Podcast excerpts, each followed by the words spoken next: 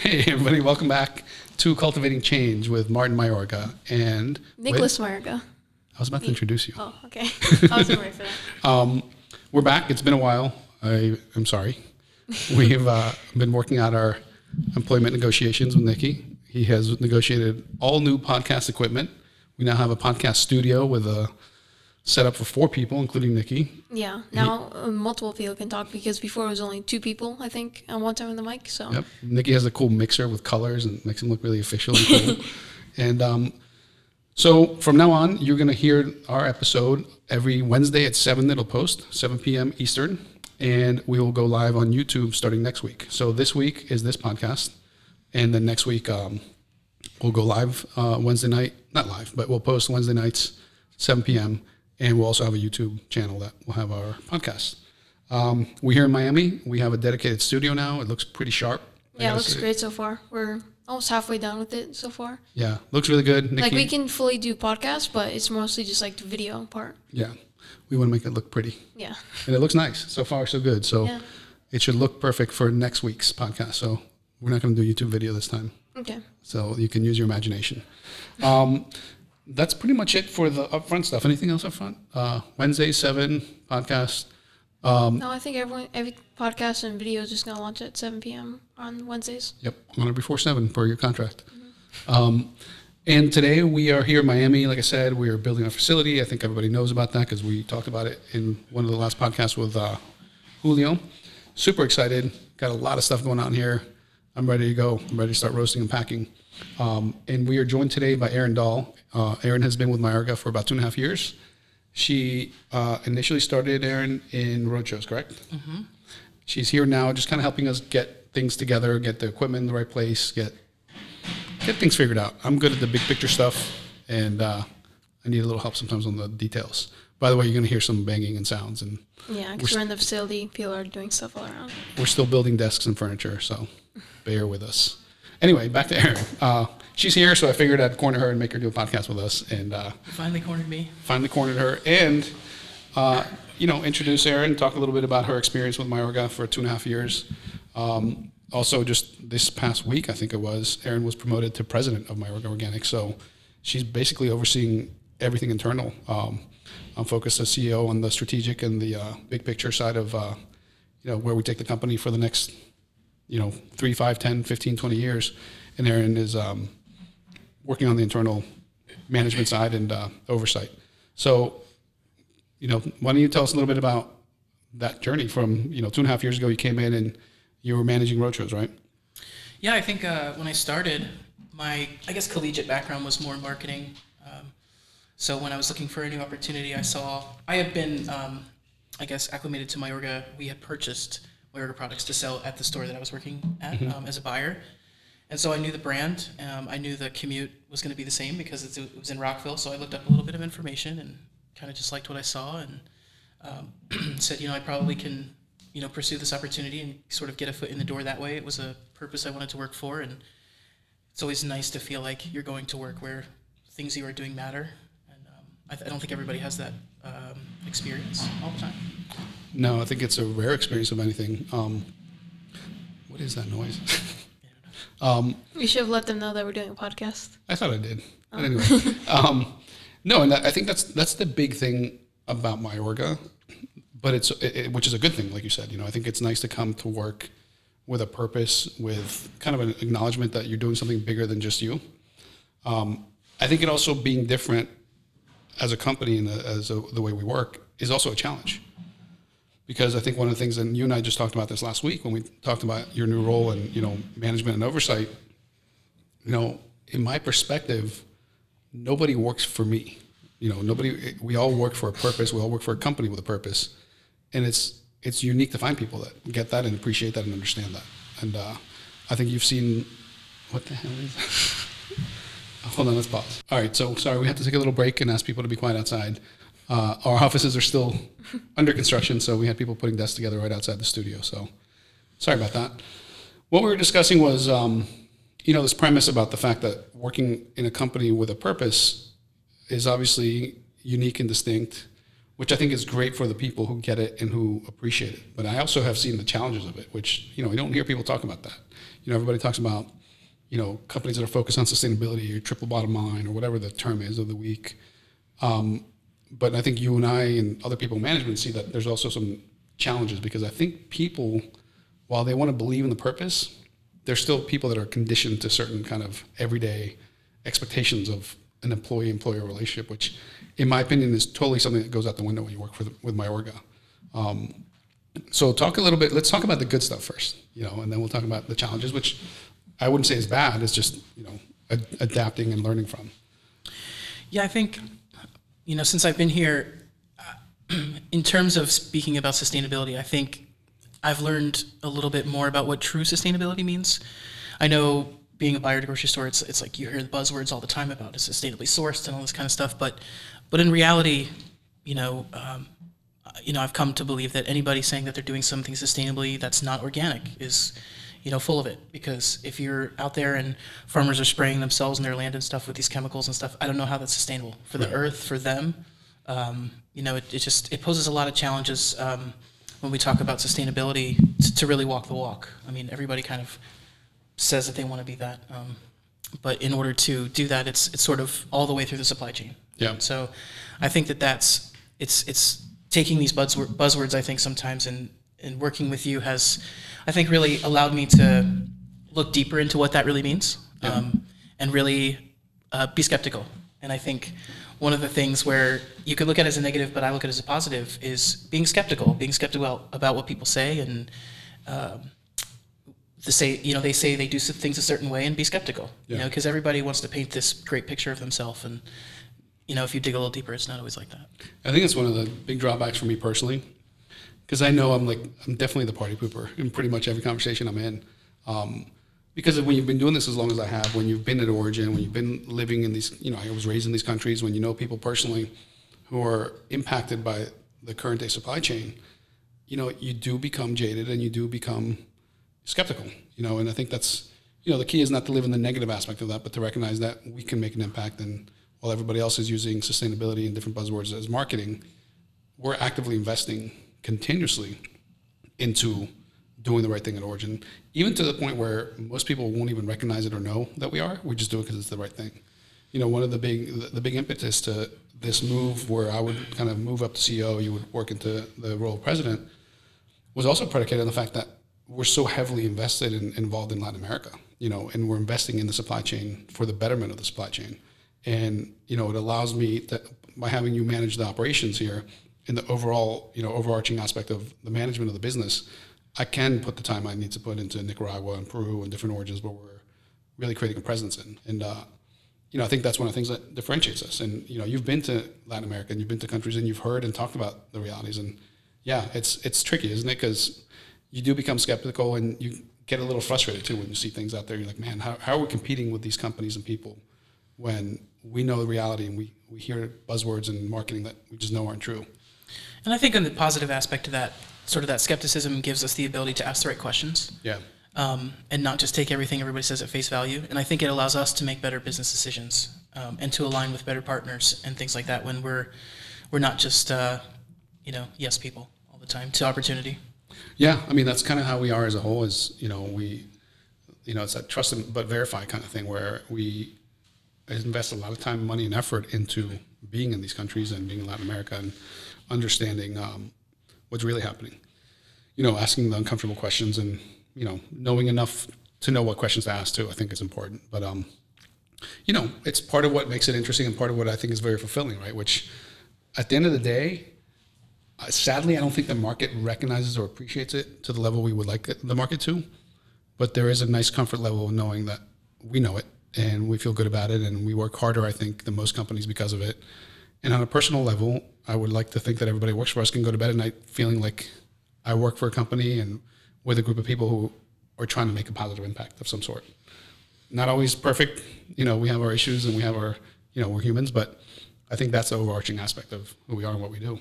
Yeah, and I think, you know, in this company, it's been really neat to have the opportunities to travel throughout Latin America and some other places too, but yeah, you came back from Italy like 2 weeks ago. Yeah. Erin got to... it's a tough gig, I gotta tell you. Yeah. She got to do the factory acceptance test for the machine that'll make brick pack Cuban coffee. and happened to be in Parma, Italy.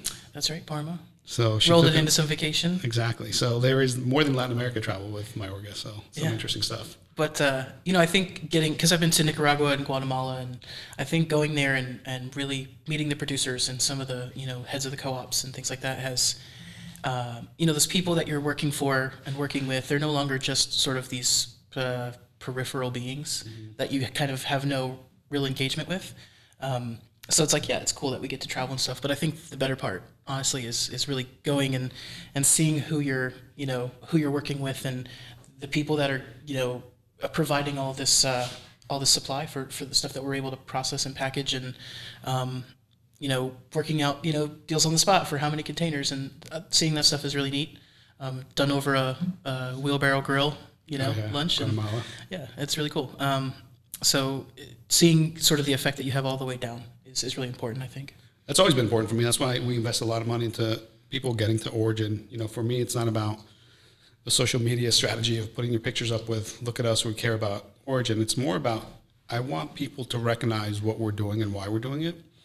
And for whatever reason or another, I've always had it in me that I want to kind of fight for people who don't have the ability to fight for themselves, or I don't know, I don't like injustice. And I feel like the agronomy trade, and I say agronomy now, not even coffee, because trust me, chia and quinoa and these other products we've seen are even worse than coffee. It's abusive. It's not even just, you know, that farmers are taking advantage of.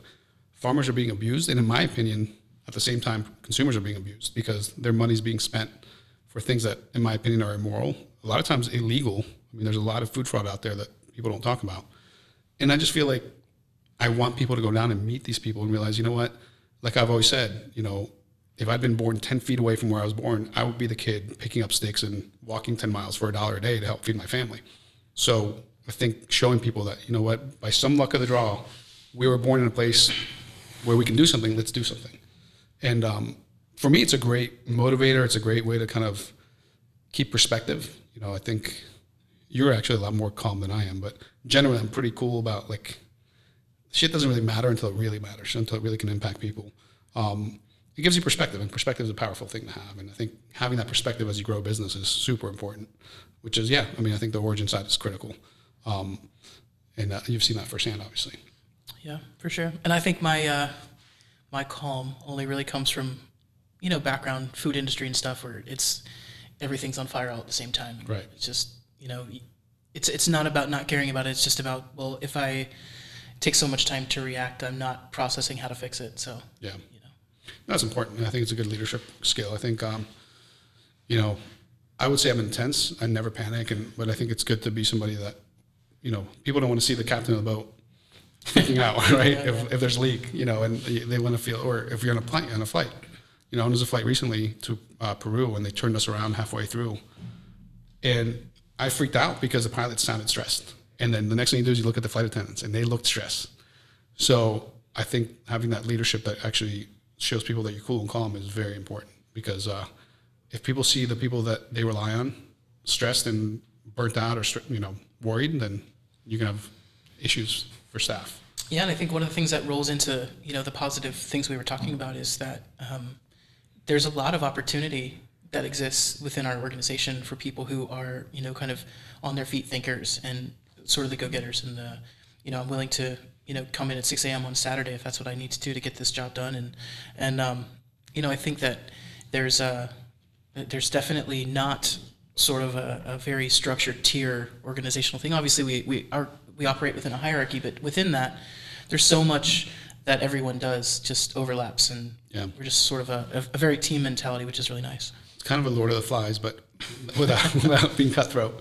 No, it's more of, and you're the perfect example of it. I mean, you came 2.5 years ago to work roadshows, and now you're the president of the company. I think because of who has led the company, which is me, there's a lot of characteristics of who I am in the company. And what I've learned is results are the only things that really matter in business. It sucks. It's, you know, cold. It's impersonal, but it's reality. And I think what we look for as a company, and the people who thrive in our company, are the people who recognize that and say, okay, well, within my wheelhouse, within my scope of responsibility, I will create results. And to your point, if it means coming in at 6 in the morning on a Saturday, that's what happens, and that's what I'm going to do. and we're not the company that says you need to be here at 6 o'clock on Saturday. You know, we give you enough, you know, breath to kind of say, okay, here's your job, do it. And then we'll recognize the people who actually really step up and make things happen. And those who don't, it just kind of self-selects after a while. And the truth is not everyone does, and that's okay too. It's just not the right fit maybe. Not everybody does at all. And I think that's, you know, my biggest struggle lately has been this kind of premise where, and you know, I talked about it at length, not at length, but a little bit last week, which is I work so hard to create the kind of antithesis of what people expect the company to be. You know, the structured hierarchy with kind of the power struggles and the, you know, employees are there to take from the employer, employers there to squeeze the employee. Like, I try to eliminate all that, right? And I try to operate in a way that's very kind of democratic, lets people be whoever they are, be at their best. We don't manage your schedule. We just, you know, and it's funny because people come to us liking that and appreciating it, but it's been shocking to me how many people then revert back into the typical employee-employer relationship and that premise of Martin's the boss and I work for Martin. And it's funny because it's the last thing I want, you know, and that's been a really interesting kind of thing to observe over the last few years, which is people really are mentally trained societally to expect certain things at a workplace, even if they want to believe that it's different, even if it is different. We are a different company. I mean, nobody can convince anybody that's worked for a company that we're, you know, we're not a very unique company in the way we operate. I think we're very independent-minded in everything we do. And it's just been interesting to see that so many people still revert back to the typical like employee-employer kind of dynamic. And a little frustrating for me because I want to set the stage for like, you know, showing that a company can be a lot different. But, you know, these things take time, I guess. I think one of the things I appreciated most about the way that the last 2.5 years have gone, or that I appreciate most, is that basically there's a destination. However you get there is not really something that you're going to micromanage, but you better get there. Right. And I think that that kind of freedom is something that some people thrive in and some people can't. Right. If the roadmap isn't there, if they don't have the, you know, this is going to date me a little bit, but like MapQuest directions or whatever, right, to get there, it just, they don't quite know how to make it. And I think that's been sort of the separator in some cases. It's just being able to say, this is my goal. However I get there, it doesn't really matter, but the black and white of what the result is will say everything.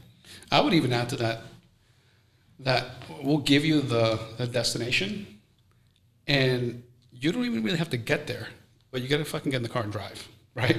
You can be doing zigzags, but as long as you're making momentum forward towards the destination, it may not be the straight line, but to me, that's the biggest thing. It's like I can't stand in any part of my life. Personally, I mean, even my kid, Nikki, who's sitting here knows, like, and my biggest thing I teach them is, like, every day is a day to put one foot forward. And if you do that enough times, by the time you're 30, whatever you're doing in life, you're going to be, you know, pretty well ahead of most people. So for me, it's even that. It's not even like reach a destination. It's make the effort to get to the destination. You know, obviously, reach a destination can be critical in some aspects, but I think that's also the biggest separator is the people who don't even want to make the effort or want to argue about the destination rather than just say, all right, you know, this is the company direction. Let's move forward. Right. Yeah, and like I said, I think people who sort of thrive with that bit of creative freedom within what they're supposed to do are the people who find a lot of success. And honestly, you know, the way that you say, we're really looking for people who are sort of like-minded and think like we do and sort of also want the same things out of our bigger picture. Yeah. Right? Yeah, I mean, the way I see it, it's almost like a hippie commune. It's like we all want the same thing. We all want the same purpose. Yeah. Let's all do it alongside each other, being who we are as individuals, right? You know, I don't care what you wear. I don't care about anything. It's just I want to share the fact that we are in this fight together, and you're going to bring your best. I'm going to bring my best, and they can look totally different. But as long as we're all together on that same journey, that's what ultimately matters. So, you know, I think we have a really good crew now. We have a good team. I mean, sometimes I to be honest, I get a little overwhelmed when you know you walk through Miami and it's 35,000 square feet of space, and we have Maryland. I got to say, every time I go to Maryland, I'm like, you know, there's a big feeling of pride and a big feeling of like, shit, we've accomplished something real. I mean, there's a lot of movement. There's a lot of, you know, organized momentum there. And that's really freaking empowering. You know, I like going up there and seeing that. And, but yeah, we're growing a lot and we have a really good crew of people. Obviously you being kind of the critical one, being the president of the company now. But it's exciting. I'm really excited for what's ahead for us. Nikki. Hello. Hey, buddy. Hey, what's up? Talk to me a little bit about your involvement and growth of the company. Of the company. How do you feel about the different roles you've had and different things you've done? And just to recap, everybody, Nikki's homeschooled. He travels all the time. He's been to, 20 countries or so, a bunch of coffee farms, cacao, all over the place. But, the things that I talked to with Erin, do they sound like things that you and I discussed personally? Some of them, like the one foot in front of the other, get to the destination and just like work at something every day. And by the time you're however years old, that like you'll be where you wanted to be however many years ago. Yeah. That's pretty much my philosophy with everything is that you just have to make a slight amount of progress every day and you'll get there. And like I always told you, if you can be 1% better every day, which doesn't sound like a lot, you're 365% better after a year. It really adds up. No, it's funny because the reason I brought you into the conversation is because my philosophy, raising my kids, being who I am, and running the business is all the same. It's just, do your best, work your ass off, and believe in something. Yeah, that's true. And people who like that and attach to it do well. People who need to keep evolving in other ways don't. So, yeah. Anything else to add to that? Not really, except that I'm excited now that I'm working full-time on the podcast. Wait, let's clarify for the Department of Labor, this is not a full-time position. First priority is education. And it's a half-time, but full-time podcast. Part-time. No, me too. I'm excited for it, buddy. I'm excited for you to learn new stuff, which you are. You got your cool-ass control board there, and you integrate into the computer, and I think it'll be nice. Yeah. Do you have any questions for Erin as the president of Mayorga Organics? Right now I can't think of much other than do we have any solid plans for a brew facility? Oh, wow. Oh, wow. You came out of nowhere with that one. I am not at liberty to disclose. So Erin is overseeing all the U.S. operations. Okay. I'm managing everything outside of the U.S. All right. Which is part of the shift in roles. Okay. So I will answer that for you in a following episode. Okay. Not today. So I think we're also going back to some of the challenges, right, of being sort of in that environment and things like that. Because to say that you walk in there and you don't have any challenges is not true either, right? So you have to have, even I a couple of times have had to have a little bit of a mindset shift about, taking something and saying, okay, well, this is what I know and this is what I'm used to and this is what works. And then to say, okay, but we have this opportunity to do this other thing. And I think pushing through the idea of change as a bad thing is something that I've had to not reset my mind on, but sort of have that small shift in that sometimes you're accurate in saying that we're going to stick with this until we have a solid plan, and sometimes you don't move toward that other plan aggressively enough as you should. Yeah. So I think that's been a mindset shift a little bit, is recognizing an opportunity to do something better, and instead of pressing against it, go full throttle for it, while at the same time making sure that it doesn't disrupt efficiencies. Exactly. And I think that's kind of the hallmark of my mindset, which is, and I don't know why, I still, I would love for somebody to, maybe a psychologist or somebody to kind of dig into why, but for me, it's I'm obsessed with deconstructing everything and thinking to myself, is this the best way to do this? From supply chain to parenting to everything I do, it's almost and I don't know what it is, but I almost have this kind of, I have a control issue. I like to control my destiny, my decisions. And I almost feel like if I'm walking into a pre-structured environment, I'm almost being told what to do and how to do it. And so for me, the concept of change is a continuous element in my life. And I'm sure you've seen it in the business, which is, okay, cool, we've been doing this for a long time and it is our way, but now it's become a systemized, structured habit. Is it the best structured habit you can have for the end result you want? And if not, let's try this new thing. And I'm sure you've seen the new things we've tried that completely flopped and new things we've tried that have completely been home runs, But for me, it's I want to know that it's the right thing for us and for the reason why we do things. So, yeah, change is kind of a constant for us in a way. There's some prerequisite. Yeah, and you have to be open to that. And, that there's certain deadly things to say at Mayorga, which is, it's not my responsibility. We've always done it this way. Certain things that just go against the entire spirit of who we are, and right. I think shooting down an idea without an alternative course or something. Exactly, like that, right? Or just saying here's a problem and then just It's like dropping a bomb at somebody's foot. Like, you're like, all right, here's the problem. Good luck to you. Yeah. You know, it's solutions. It's evolution. It's growth. You know, and it's funny because part of the beauty of bringing you in as a company president is my strength is not managing people. And it's not because, you know, I think there's a perception that I'm kind of cold, I'm kind of distant. I just don't relate to most people's mindset. And I try to get them to relate to mine. I try to get them to relate to that kind of deconstruction of everything around you and really putting yourself in a place where your life and where you put yourself is where you want to be, not where things outside of you are telling you to be. That's the most draining part of the job for me, you know, and you see some of the shit I deal with. Like, there's a lot of stressful, high level stuff. The most draining part for me is I feel like I'm trying to do people a good service by saying, I want you to open your mind and like let go of all your bullshit, all your ego, and let's work together towards this evolutionary process. And the pushback you get, you know, the kind right. of change is uncomfortable. And that's a very, no, I guess normal, for lack of a better word, mindset to have. It's like, I don't want to do that until the place I'm in right now becomes more uncomfortable than the idea of change. Exactly. Right. Exactly. And that's what I had to push. Honestly, that's what I had to push myself out of is saying, you know, I'm somebody that's probably sometimes more methodical than is good for me, but as soon as I recognize, okay, that this change will be beneficial, then it's time to go toward it. Right. Right.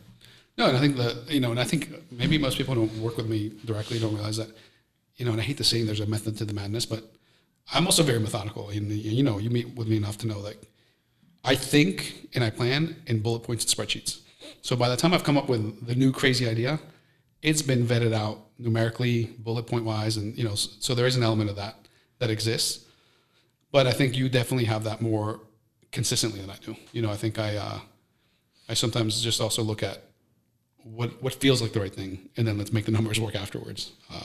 And listen, I think some of the success here is predicated on trust, you know, and I remember you distinctly on a phone call one time saying to me, you don't have to agree with me, you just have to trust me. Totally. And I think from that point forward, there was no other sort of hesitation in my mind to like move in the direction we're going to go, because I thought about it and I'm like, you know what, not only do you have the track record, but also I think the vision that we all believe in. So I do trust you, you know, 100%. That's key for me. And I think it's funny because I feel like when I butt heads with staff, which is rare, I think that's my biggest frustration. Like, man, this person doesn't trust.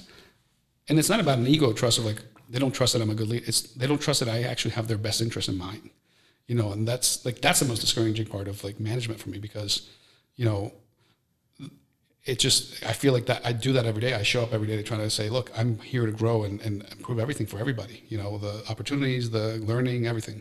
You know, and it's funny because what you say is very similar to what Janae mentioned, who is, you know, you and Janae are 2 out of 3 people that report directly to me. And Janae made a comment that once she was in Nicaragua with me and she saw the commitment I made on the chia side and the big promises I made, which were lofty promises, she's like, but I saw you not only deliver on those, but over-deliver tremendously to the point where we went from 12 farmers to 600. So then I knew whatever, you know, wherever direction we go to, I just needed to trust you on it. And, you know, I think that's pretty much all I ask, is that people recognize, and it's not trust me, I got this. It's trust me in the fact that I'm doing this completely in line with the company purpose, values, and your interest in wanting to help you grow and evolve. Because nothing excites me more than seeing people around me grow and evolve, even outside the company. People who leave Mayorga, like, I started this company, I'm kicking ass, that's awesome. You know, and Nikki knows this too. I mean, I'm obsessed with seeing people grow and evolve. You know, he's gotten into basketball recently. 2 months ago, he's playing with kids who've been playing for 6-7 years. He gets frustrated because, you know, he feels like if he'd started years ago, I'm like, dude, for 2 months, you're growing and you're evolving. That's all that matters. And from there, you can just either stick to it and become even better, but at the end of the day, you can go to bed at night knowing that you made a commitment, you've practiced hard, and you've grown and evolved. And that's everything to me. Right. Well, and, you know, even though Mayorga doesn't have shareholders, right? We do have a lot of stakeholders. You know, we have farmers, we have staff, we have, you know, companies we work with, you know, peripherally, we have suppliers, we have things like that. I mean, there isn't, one of the things I think is an important point about that trust is no one is a larger stakeholder than you are. Yeah. And it's funny because I don't even think about that. Honestly, like when we have moments when I get like a little bit concerned of like, you know, well, if this happens, then we could lose this business. It's never about me and, you know, it's all about, holy shit, I can't go back to these farmers and tell them I can't support them anymore. And it's a funny thing because I think, you know, in most business scenarios, when you have one owner and one person basically kind of, you know, as the owner, you always think, well, you know, the concern will be that he's going to lose his income. I don't even think about that stuff.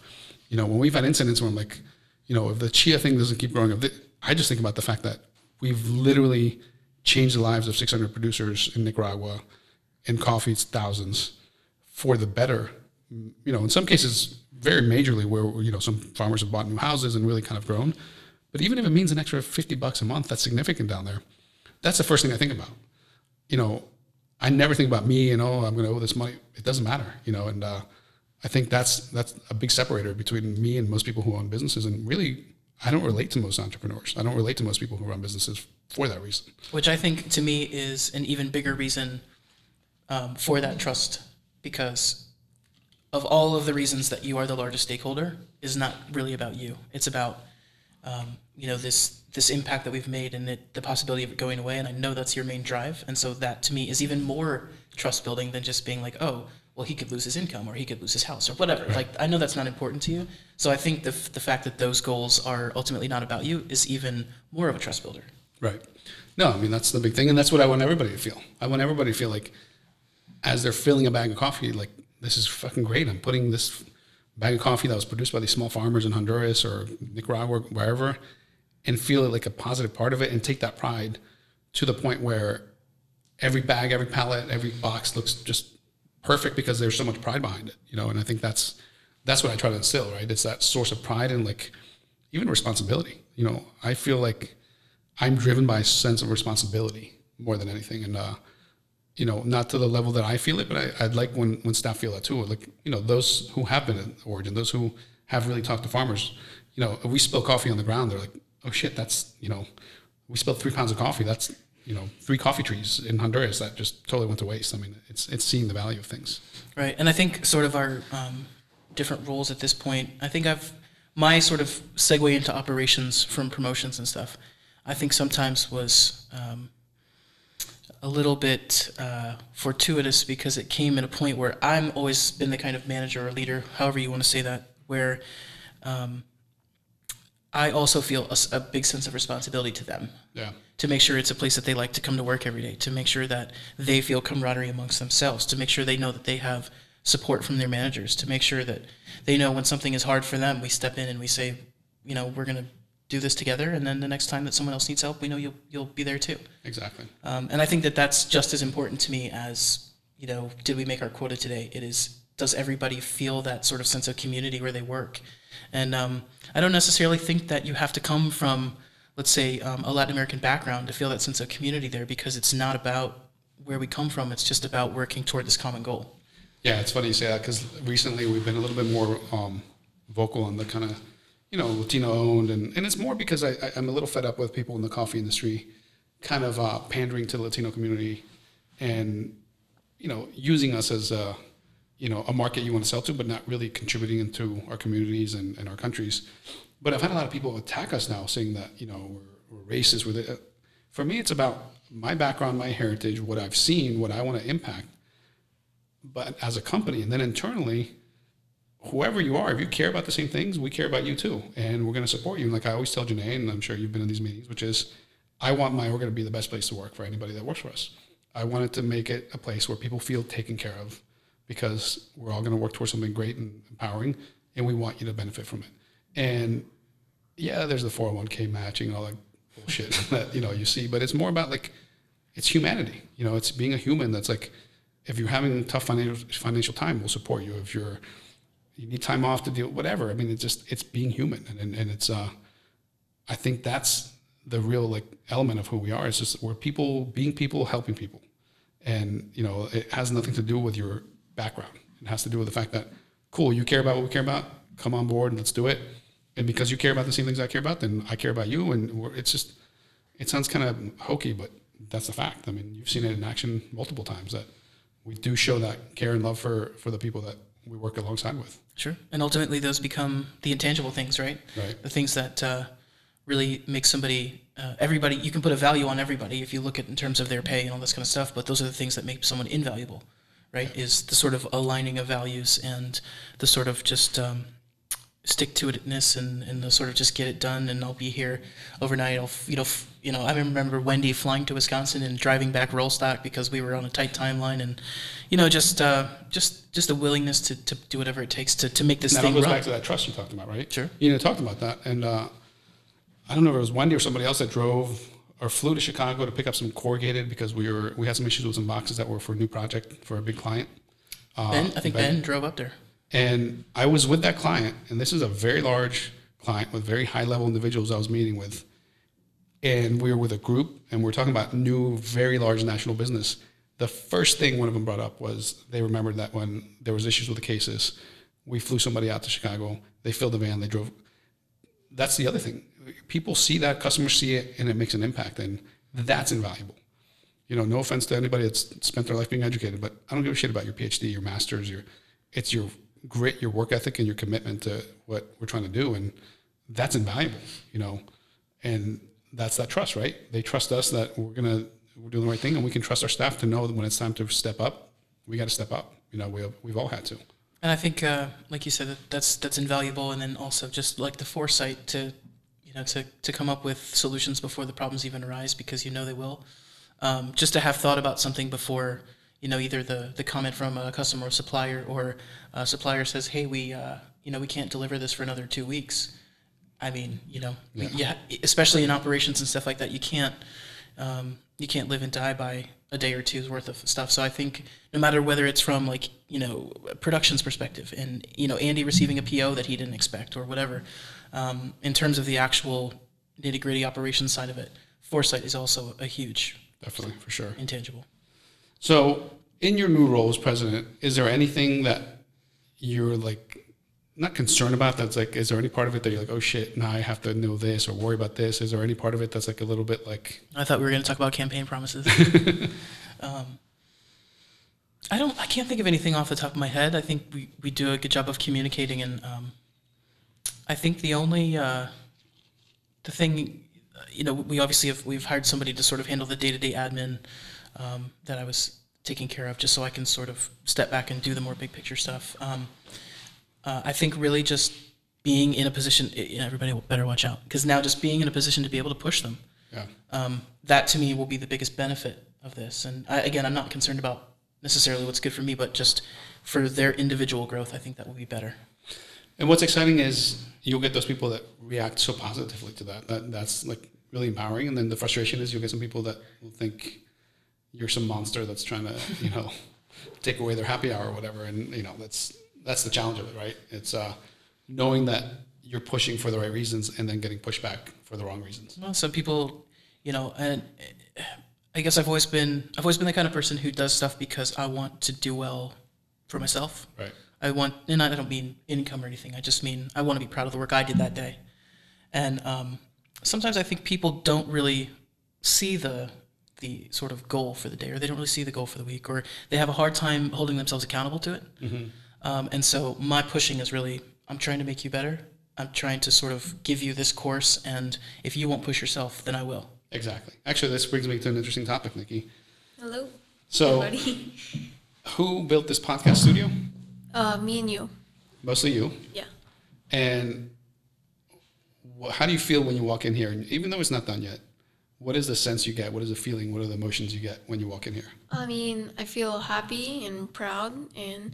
I mean, just excited that I built, like, this was just a plain white room with nothing, and then we came in here with maybe, like, it's been, like, a week or something, or a week or two, and we've done a lot. Like, the walls look amazing, and I guess I feel proud of what we did with the podcast studio so far.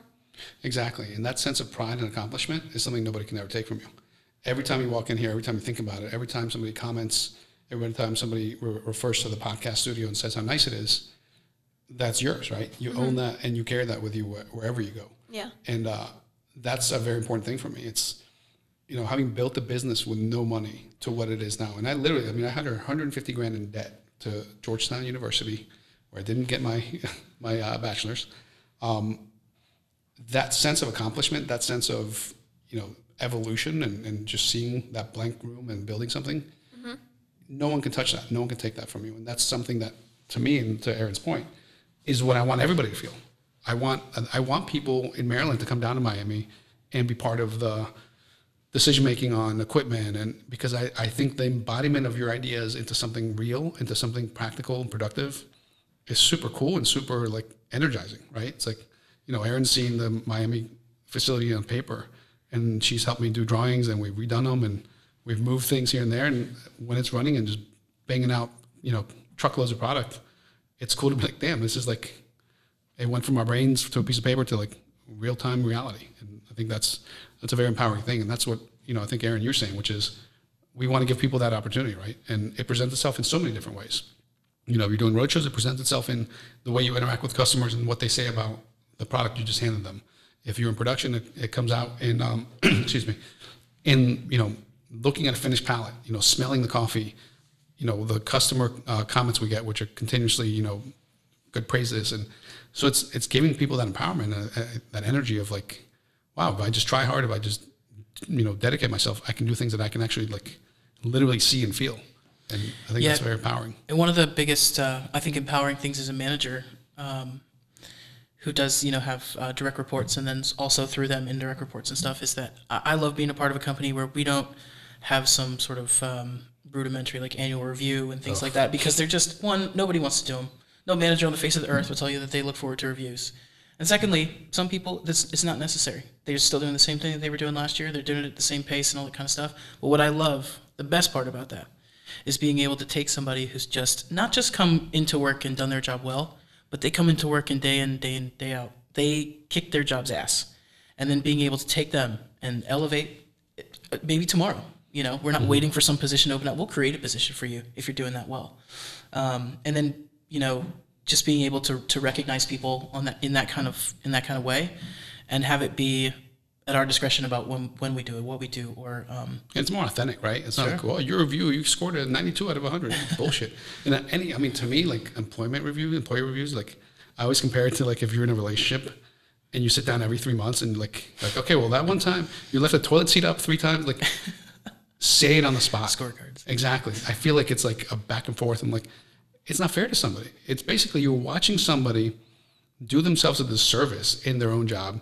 You take notes and you wait till that review to just hammer them with it. And it's like, no, just give them guidance, give them advice, give them feedback. And if it doesn't work out, decide that it's best to part ways. And to me, you know, it's I don't know if this seems the right way to do things or not, but if you are in the same job you were 10 years ago and there's been opportunities that you either you haven't been selected for or you never even wanted, then you kind of know how you're doing, right? And I think that that's sort of the unspoken thing about, you know, the people who work really hard and are really efficient and really care about quality. And I'm talking about production level, like, really care about quality. And, you know, they care about the job that they're doing, and they always make sure that they're putting in that 110 to get it done. You know, those people are naturally in a different position than they were a year ago, 2 years ago.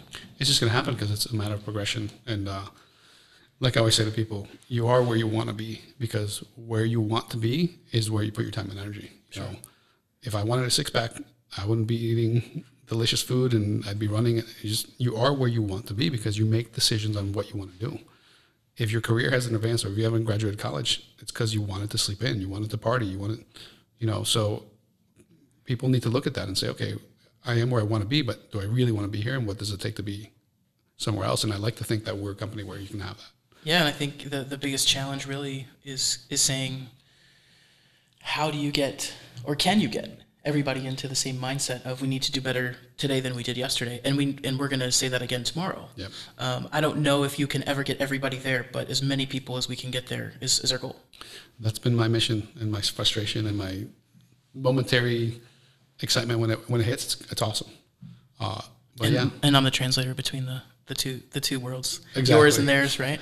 When they look, I just get like speak both languages. Deer in headlights, and I'm like, wait, what happened? That was being motivational. Yeah. This was supposed to excite everybody. I didn't say anything. No, that's exciting. I'm excited. I'm excited for you and your new role. I appreciate it. I think it's funny that all the things you're saying about getting the opportunity and growing and evolving. I mean, you're an example of that, and I hope that people see that, and people see in the company that's very clear. You know, there's room for advancement, but we need to create it. This is not IBM in the 50s where you can go up, you know, 19 rungs up the corporate ladder. We're a company that's run small. We're kind of lean and mean. If we grow, the people who are contributing to that growth will benefit from it. It's not going to just happen, and we're not going to just give you a promotion because you've been around. All right, let's wind it down. Let's wrap it up. Let's wrap it up, Nikki. So that's it. This is what's the title again? Management Mindset with Erin Dahl. Martin said he was going to corner me for a podcast, and that's I said, true. Well, eventually you have to give the people what they want, right? Exactly. So for the millions of people that have been asking for it, there it is. Make sure you play it and replay it. Take notes. For the record, still the top episode is Nikki's homeschooling episode. It's crazy. Up until now. We got to top this, everybody. That's right. Well, soon to come, there will be my own podcast one day. Where Wait, you're taking over? What are you talking about? No, well, this is still going to, but one day I'm going to have my own podcast. That's right. You got the studio now. You got to cover the rent. Yeah, wait, what?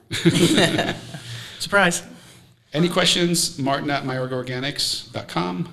Social media is at Mayorga Organics. Nikki is at Nicholas Mayorga. Yes, underscore Nicholas. Well, Nicholas underscore Mayorga. So it's at Nicholas underscore Mayorga. Yeah. And buy Mayorga coffee, buy Mayorga chia, and support your local business or something like that. All right, everybody. All right. Take care. Thank you. Bye.